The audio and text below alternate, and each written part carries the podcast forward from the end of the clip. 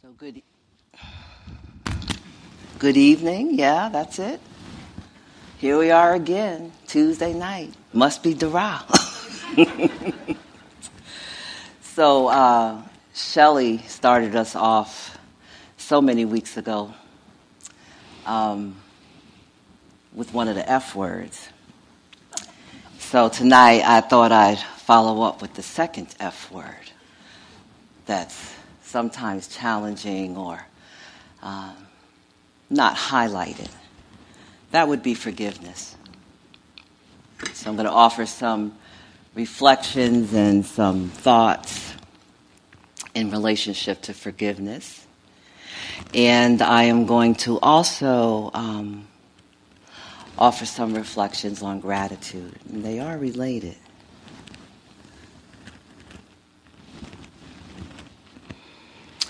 Live in joy, in love, even among those who hate.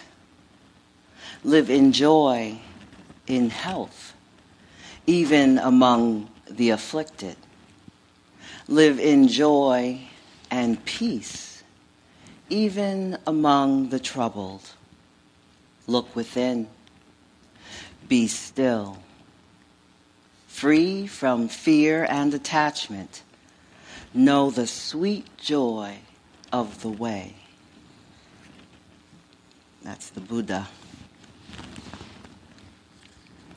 So life is complex and often not very clear, and sometimes devastating on this path towards freedom. Forgiveness is a huge topic which can bring up so much around injury, pain, and trauma that has been experienced in the past, both as individuals and as communities. Our inability to let go sometimes numbs our lives in the present, and it can limit how we live into the future. We must start somewhere so that we will have the opportunity to live into all the possibilities of joy and freedom. So I'm inviting you to bring your courage to explore and cultivate the continuing opening of our hearts and minds. Let us set the intention to explore, even in small ways, a practice that can be challenging not to achieve perfection in forgiveness, but to live the life that we vision for ourselves. A life which is more and more free from suffering. We can engage the practices of forgiveness and letting go with the support of mindfulness, kindness, compassion, and equanimity, all of which you all are familiar at this point. We can restore and renew our beautiful awakening lives. Some quotes for you. Let no person pull you low enough to hate them. Martin Luther King. To forgive is to set a prisoner free and discover that the prisoner was you. Louise Smedes. Resentment is like drinking poison and then hoping it will kill your enemies. Nelson Mandela. If you have not forgiven yourself something, how can you forgive others? Dolores Huerta. Forgiving someone doesn't mean that their behavior was okay. What it does mean is that we are ready to move on, to release the heavy weight, to shape our own life on our terms without any unnecessary burdens. The Buddha has said at another point forgive others not because they deserve forgiveness, but because you deserve peace. Forgiveness does not excuse the behavior. Forgiveness prevents that behavior from destroying your heart. Forgiveness is a gift to yourself. It frees you from the past, past experiences, past relationships. It allows you to live in the present time. When you forgive yourself and forgive others, you are indeed free. Author unknown, to find peace, sometimes you have to be willing to lose the connection with people, places, and things that create all the noise in your life. Dave Willis, holding a grudge does not make you strong. It makes you bitter. Forgiving doesn't make you weak. It sets you free. Anger, blame, conflict, and resentment arise from our fear. When we are afraid, our body tightens, our heart is constricted, our mind is possessed. We cannot live wisely. Forgiveness releases us from the power of fear. It allows us to see with kindly eyes and rest in a wise heart. Mary Beth Jansen spoke to ingredients for a karma cleanse. Be grateful. Act with love. Check your motives. Watch your attitude. Forgive. So these reflections on forgiveness, you know, I had to do it, I had to go to the, the dictionary. To grant pardon for or remission of, to absolve, to give up all claim on account of, to cease to feel resentment against, to forgive one's enemies, to cancel an indebtedness or liability of, to forgive an offense or an offender. Jack Kornfield says, Forgiveness, I love this quote. Forgiveness is giving up all hope for a different past. Forgiveness is giving up all hope for a different past. He also says that traditionally the work of the heart begins with forgiveness. Forgiveness is the necessary ground for any healing. First, we need a wise understanding of forgiveness, and then we can learn how it is to be practiced. This leads to understanding of how we may forgive ourselves and others. Forgiveness is a letting go of past suffering and betrayal, a release of the burden of pain and hate that we carry. Forgiveness honors the heart's greatest dignity. Whenever we are lost, it brings us back to the foundation of love. With forgiveness, we become unwilling to attack or wish harm to another. Whenever we forgive, in a small way at home or in great ways between nations, we free ourselves from the past.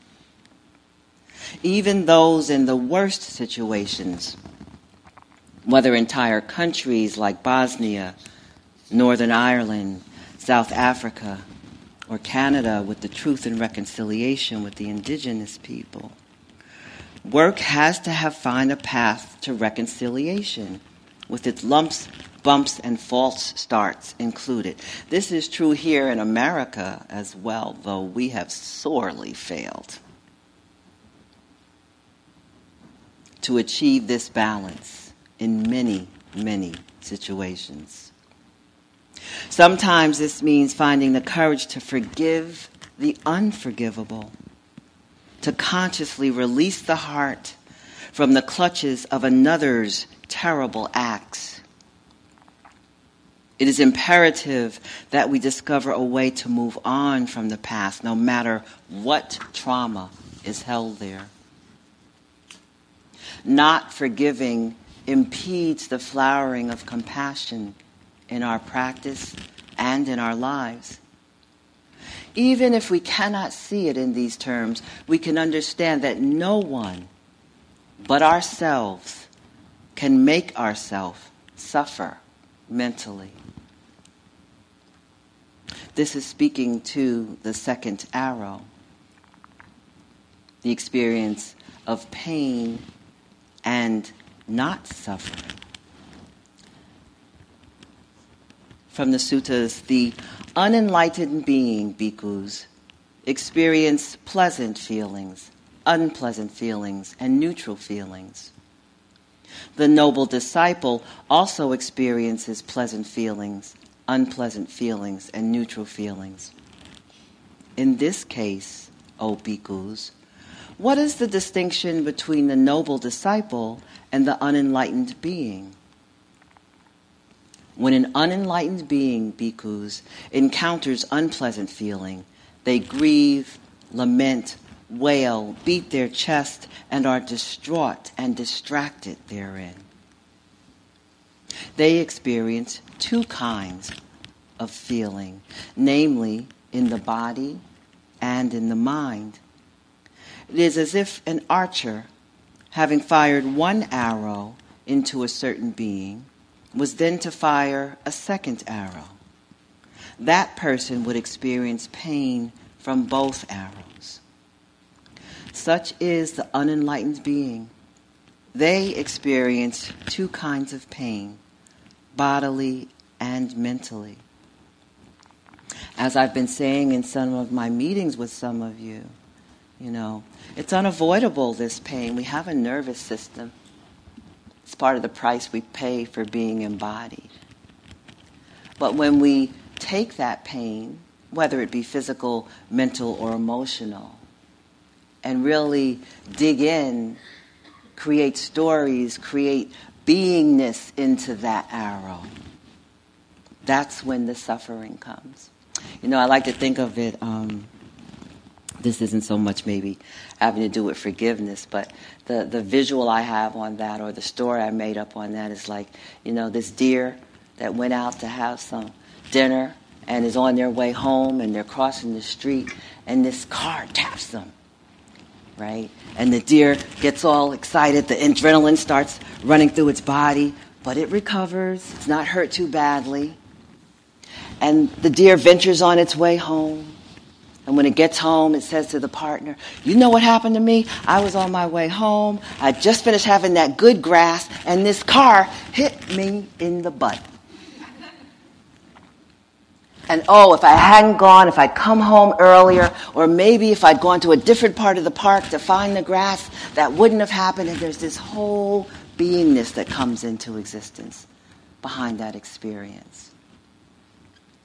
Forgiveness is a practice for letting go for letting go unhealthy and unskillful emotions that would otherwise cause harm to our mental well being. We can make the decision to not add to the fires of hatred and bitterness when it is a part of our experience. Just by making this decision, we can add ease and progress to the development of our practice our blame, our self blame, is often telling us where we need to reach more deeply for the compassion that can forgive. The fear of disappointment can lead us to close our hearts, to mistrust others, and to isolate ourselves. Then life becomes full of fear and loneliness. It is not only the failures and imperfections of others that lead to grief and anger, but also our own losses as well that lead to suffering. Health turns to illness. Youth turns to age. Vigor begins to fade. We must learn to live with kindness and integrity and forgive ourselves when we appear to fail. We have so many expectations and opinions of how we should be. And when we fall short of our standards, we suffer the same shame and blame on ourselves that we project onto others. We strive to be better, strive to move beyond blame, and in the relentless pursuit of our ideals, we stop listening to the pain that is born of these impossible demands on ourselves. We think the pain is our fault, some personal failure, some error we have made. We then, from this place, become lost in judgment and are unable to have calm and the openness to forgive ourselves for being human. The illness in our body, the confusion in our minds, our most fierce opponent or enemy, the events we feel most threatened by, all of this is an ask, an ask for gentleness of heart kindness, forgiveness, and compassion. We must remember that forgiveness is an ongoing process. And through our practice, we can come to understand what is possible for the human heart. When our hearts and minds are full of anger and hatred towards others, we are actually the ones who are suffering, caught in the vice of this mind state. It is not easy to access the place inside which can forgive, which can love. In some ways, to be able to forgive, to let go, calls for a type of dying. It is the willingness and ability to say, I am not that person anymore. And you are not that person anymore. And we are no longer caught in the cycle of aggression and hurt. Forgiveness allows us to recapture some part of ourselves that was left behind in bondage to a past event. Some part of the identity may also need to die in the letting go so that there can be a reclamation of the energy that has been bound up in the past. In order to be released from deeply held aversion for ourselves and others, we must practice forgiveness. Forgiveness has the power to bring forth forces of purity and love in the heart mind and affirm the qualities of patience, and compassion. When we remain mentally enslaved by our past actions or the actions of others, we cannot live life fully in the present. Practicing forgiveness creates the space for renewal and a life free from bondage to the past. In many senses, it is much more difficult to forgive than not to forgive. And forgiveness does not mean condoning a harmful action or denying injustice or suffering. We should never confuse forgiveness with being passive towards violation or abuse. Each of us must be the one to discern with consideration whether the cost is worth the price we are paying by holding on or being right. The sense of psychological and spiritual well being that comes from practicing forgiveness comes directly because this practice takes us to our edge. Being on the edge is challenging, oftentimes wrenching, but also transforming. The process of forgiveness demands courage, requires fortitude, and a continual commitment to our remembering where our deepest happiness lies. Forgiveness is a gesture of liberation in the service of liberation. Forgiveness liberates us from what has passed, from the burden of resentment and fear. Understanding our enemy may be a part of forgiveness.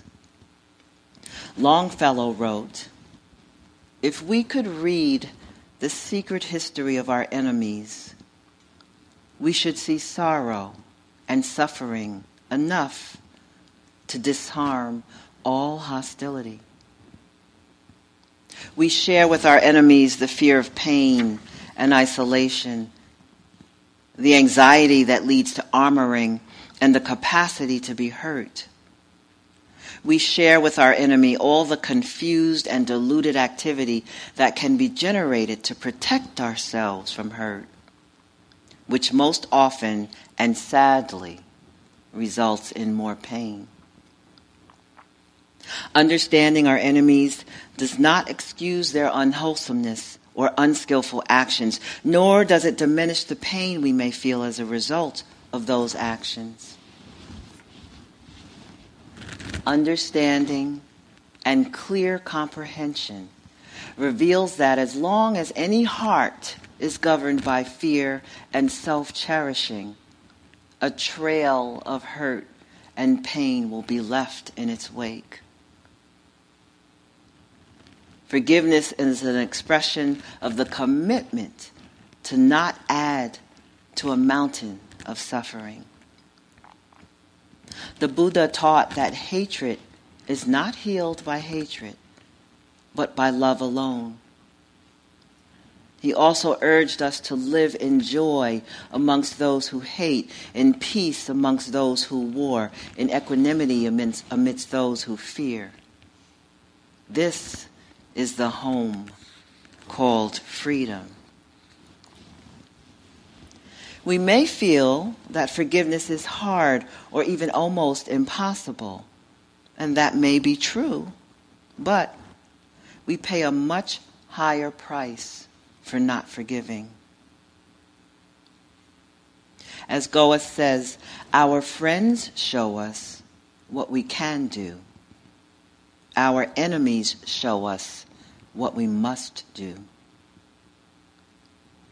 Forgiveness for ourselves and the myriad numbers of ways we can harm ourselves and others is the embodiment of compassion. Forgiveness for those who have harmed us frees us to live in the present rather than being bound to the past.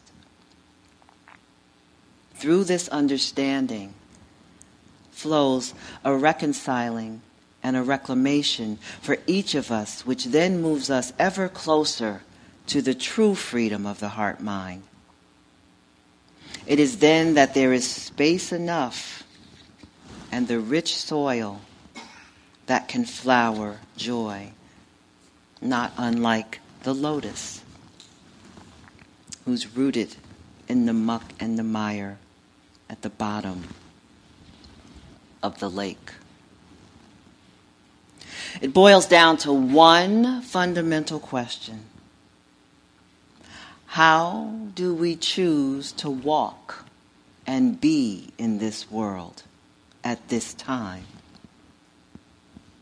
Can we see the suffering, our own and others, and not shrink back?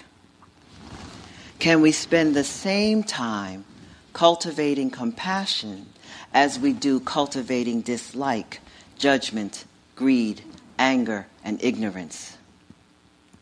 The Dalai Lama says if you want others to be happy, practice compassion.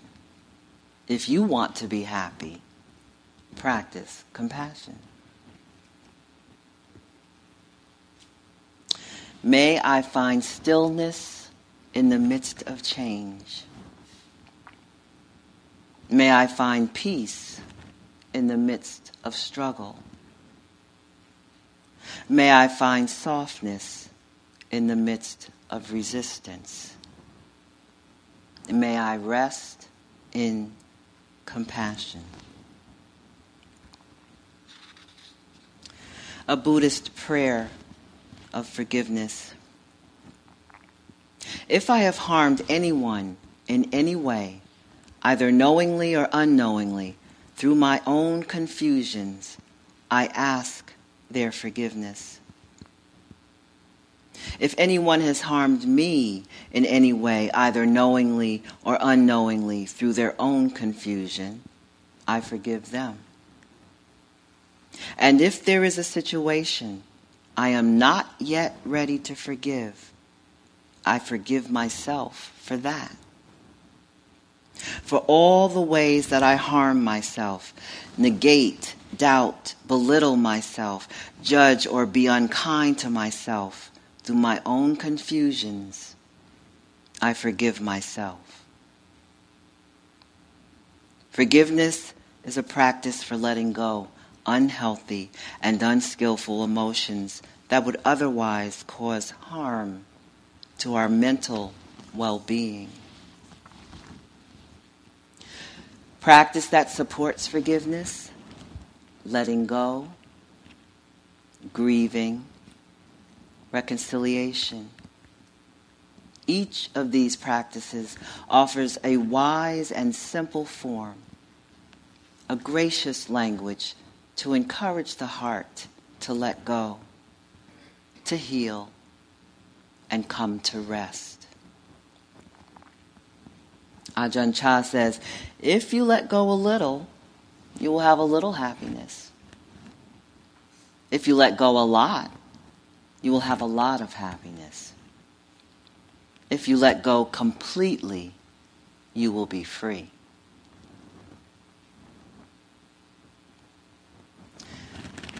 Few more quotes for you. The way in is through forgiveness. The act of forgiveness takes place in our own minds. It really has nothing to do with the other person. Louise Hay.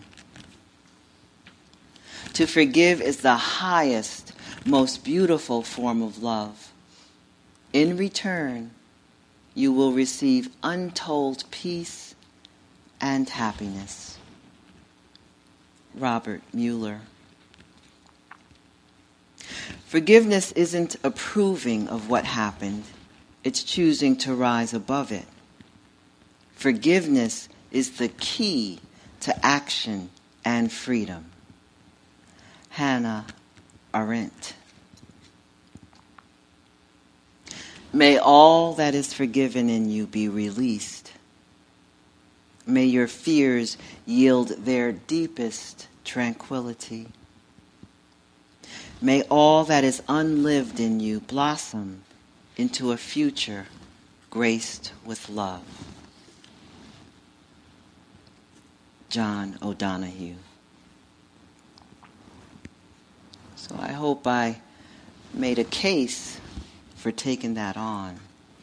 One of the questions that I've been asking in my practice meetings, those of you that sit with me know this, and some of you I haven't seen yet, so you're getting a one up on knowing this question is coming. What is it in your practice or in your being that you refuse to go there? And oftentimes, it is this state of needing to forgive. And then, thank goodness, there is gratitude. Yeah? Just as we are grateful for our blessings, so too can we be grateful for the blessing of others. In the Tao Te Ching, it is written simplicity, patience, and compassion these three are your greatest treasures. Simple in actions and in thoughts, you return to the source of being. Patient with both friends and enemies, you accord with the way things are. Compassionate towards yourself, you reconcile all beings in the world. That's Lao Tzu. The quality of being thankful is a readiness to show appreciation for and to return to kindness.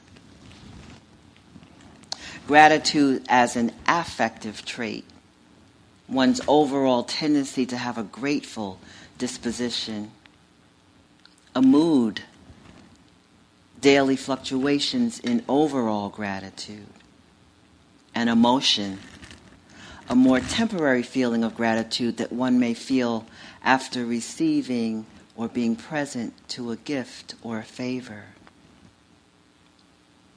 Courage and faith, the other F word. Gratitude is a gracious acknowledgement of all that sustains us, a bow to our blessings, small or great. Gratitude is an appreciation of the moments of good fortune that sustain our lives every day. Gratitude is confidence in life itself. In it, we feel how the same force that pushes grass through cracks in the sidewalk invigorates our own life. Gratitude gladdens the heart. It is not judgmental. It does not envy or compare. Gratitude receives in wonder the myriad offerings of the rain and the earth, the care that supports every single life.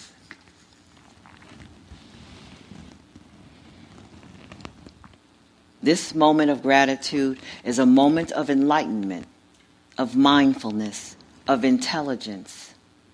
It is a manifestation from the depths of your consciousness. Walk as if you are kissing the earth with your feet. In each precious moment, I am filled with deep gratitude. Our bodies belong to our ancestors, our parents, and future generations and it also belongs to society and all other living beings. All of them have come together to bring about the presence of this body. Keeping our body healthy is an expression of gratitude to the whole cosmos, the trees, the clouds, everything. Thanks to impermanence, everything is possible. All of those were quotes from Thich Nhat Hanh.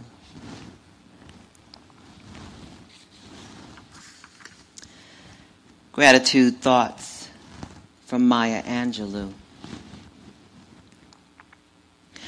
There was a time when I was in a state of utter despair, immersed in guilt over promises made on which I had not delivered. I went to my vocal coach Fred Wilkerson, weeping copiously. He asked what was the matter. I responded, I'm going crazy. I am almost at the brink of suicide. He offered me a legal size lined yellow pad and a pen. He said, Write down your blessings. Furious that he didn't understand my condition, I shouted, Don't talk nonsense. I'm telling you I'm going crazy. He said, Write down that you could hear me say, Write down. And think of the millions who cannot hear the cries of their babies, or the sweet words of their beloveds, or the alarm that could help them seek safety. Write down that you can see this yellow pad and think of the millions on this planet who cannot see the smiles of their growing children or the delight in the faces of their beloveds. or the colors of the sunrise and the softness of the twilight. Write down that you know how to write. Write down that you know how to read. Wilkie, as he was known, gave me that lesson in 1955. 55 years later, I have written 31 books, essays, plays, and lyrics for songs, all on yellow pads. I remain in an attitude of gratitude.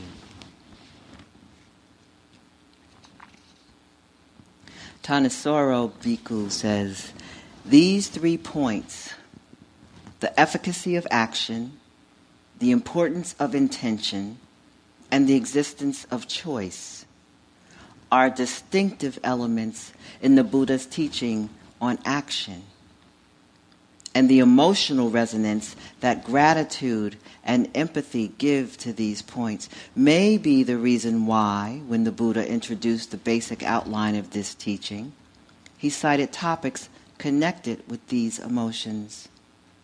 The value of giving and the debt owed to one's parents. He couldn't offer his listenings proof for his three points. That would come only with their experience of awakening but by showing how his teaching on action allowed for generosity to be a meaningful action and gratitude a meaningful emotion. He offered his listeners an emotionally satisfying reason for accepting his word. Gratitude also gives practice in developing qualities needed in meditation. As the Buddha noted, the practice of concentration centers on the power of perception. Training in gratitude shows how powerful perception can be, for it requires developing a particular set of perceptions about life and the world. If you perceive help as demeaning, then gratitude itself feels demeaning. But if you perceive help as an expression of trust, the other person wouldn't want to help you unless he or she or they felt you would use the help well. Then gratitude feels ennobling, an aid to self esteem. If you perceive life as a competition, it's hard to trust the motives of those who help you and you resent the need to repay their help as a gratuitous burden. If, however, you perceive that the goodness in life is the result of cooperation, then the give and take of kindness and gratitude becomes a much more pleasant exchange. Similarly, gratitude requires mindfulness in the Buddha's original sense of the word as keeping something in mind. In fact, the connection between these two qualities extends to language itself. In Pali, the word for gratitude, katanyu, literally means to have a sense of what was done. In the Samyutta Nikaya, the Buddha defines mindfulness as remembering and able to call to mind even things that were done and said long ago. As we develop our sense of gratitude, we get practice in strengthening this quality of mind. Reverence humility, contentment, gratitude, and the timely hearing of the Dhamma, the teaching of the Buddha. This is the highest blessing. In the Mahamangala Sutta on blessings, translated by Piyadassi Thera. thus have I heard on one occasion, the Blessed One was living near Savatthi at Jetavana at Anathapindika. monastery. now, when the night was far advanced, a certain deity whose surpassing radiance illuminated the whole of Jetavana approached the Blessed One, respectfully saluted him, and stood beside him. Standing thus, he addressed the Blessed One in verse. Many deities and persons longing for happiness have pondered on the question of blessings. Pray tell me, what is the highest blessing? Not to associate with the foolish, but to associate with the wise, and to honor those worthy of honor. This is the highest blessing to reside in a suitable locality, to have performed meritorious actions in the past, and to set oneself in the right direction. This is the highest blessing. Vast learning, skill in handicrafts, well grounded in discipline and pleasant speech. This is the highest blessing to support one's father and mother, to cherish one's partner and children, and to be engaged in peaceful occupations. This is the highest blessing.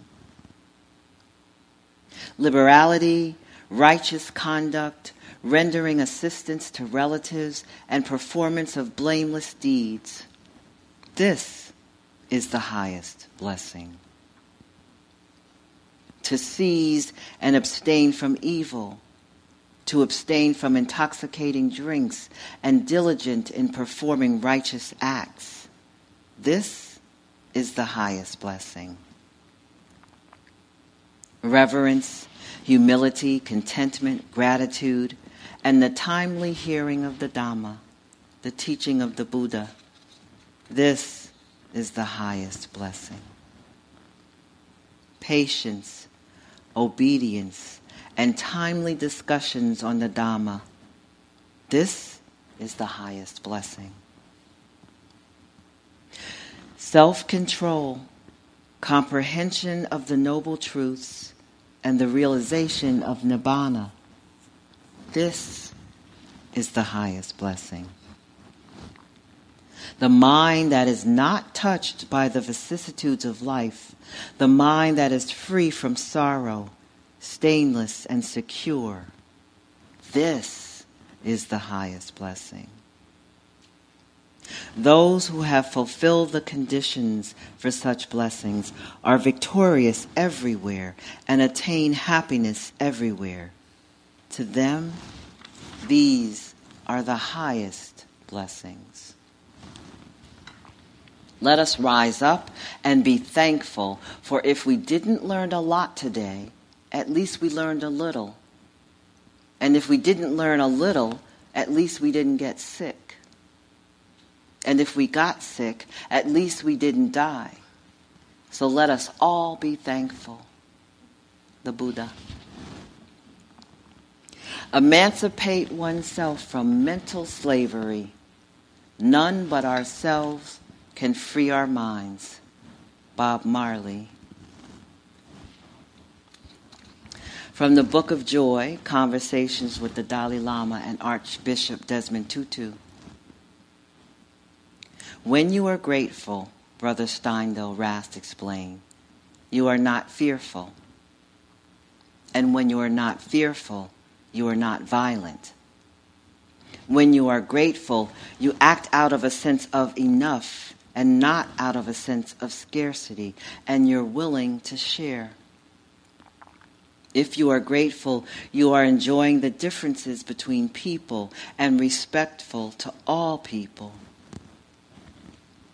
A grateful world is a world of joyful people.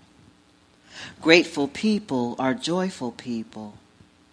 A grateful world is a happy world. Gratitude connects us all. When we are grateful for a meal, we can be grateful for the food that we are eating and for all those who have made the meal possible the farmers, the grocers, the cooks. When the Archbishop Desmond Tutu gives thanks, we are often taken on a journey of Ubuntu, acknowledging all of the connections that bind us together on which we are all dependent.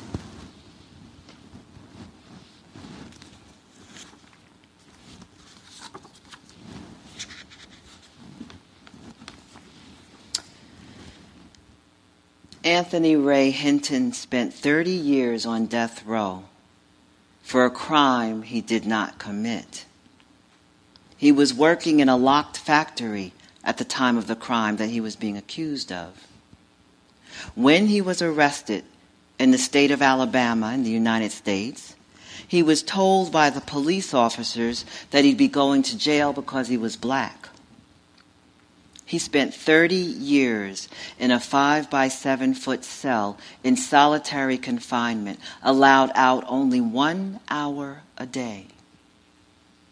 During this time on death row, Hinton became a counselor and friend, not only to the other inmates, 54 of whom were put to death, but to the death row guards, many of whom begged Hinton's attorneys to get him out. When a unanimous Supreme Court ruling ordered his release, he was finally able to walk free. He said, One does not know the value of freedom until one has had it taken away. He told me, People run out of the rain. I run into the rain. How can anything that falls from heaven not be precious? Having missed the rain for so many years, I am so grateful for every drop just to feel it on my face. When Hinton was interviewed on the American television show 60 Minutes, the interviewer asked whether he was angry at those who had put him in jail. He responded that he had forgiven all the people who had sent him to jail. The interviewer incredulously asked, But they took 30 years of your life. How can you not be angry. Hinton responded, If I'm angry and unforgiving, they will have taken the rest of my life.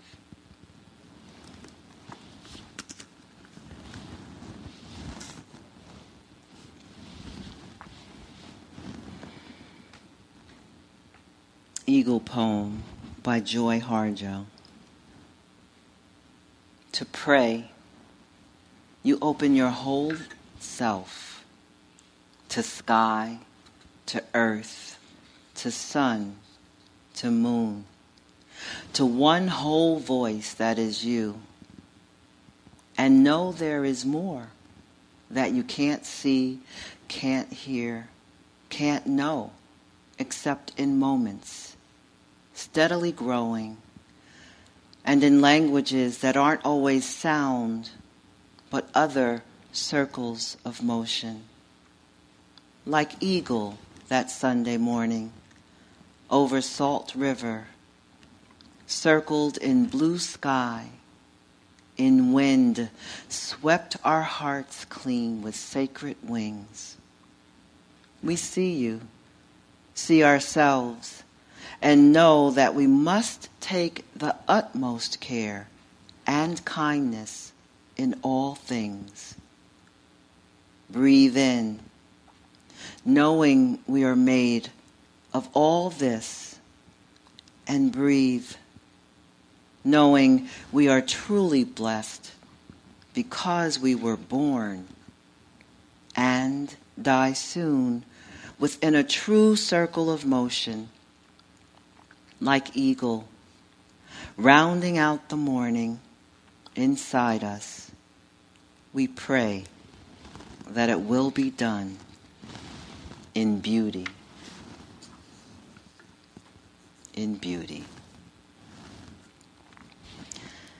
I thank you for your kind attention and your listening. Let's sit for just a moment.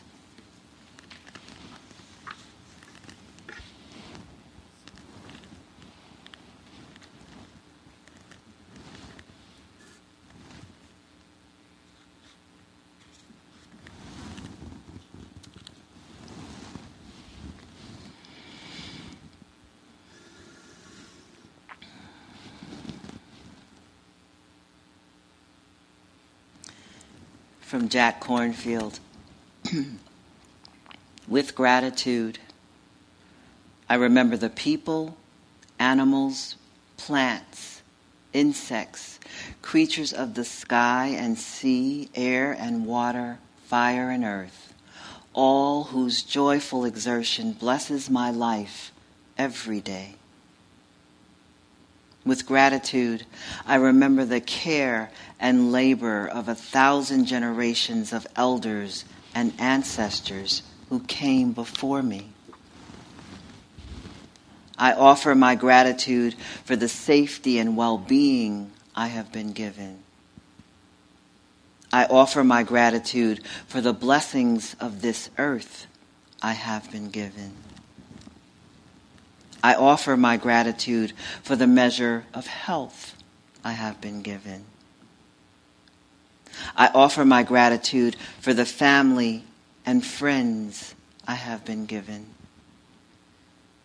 I offer my gratitude for the community I have been given.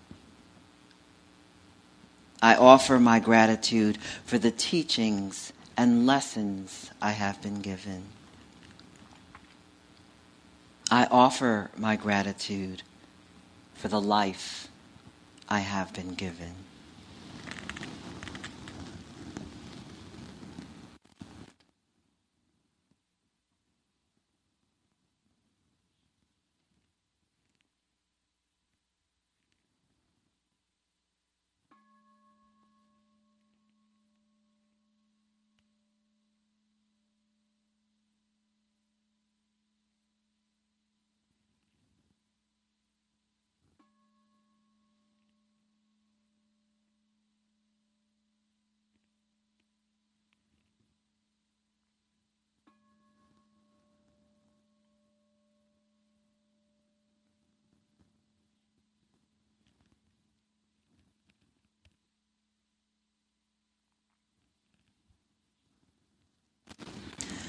Time for walking, and we'll be back for chanting in a bit.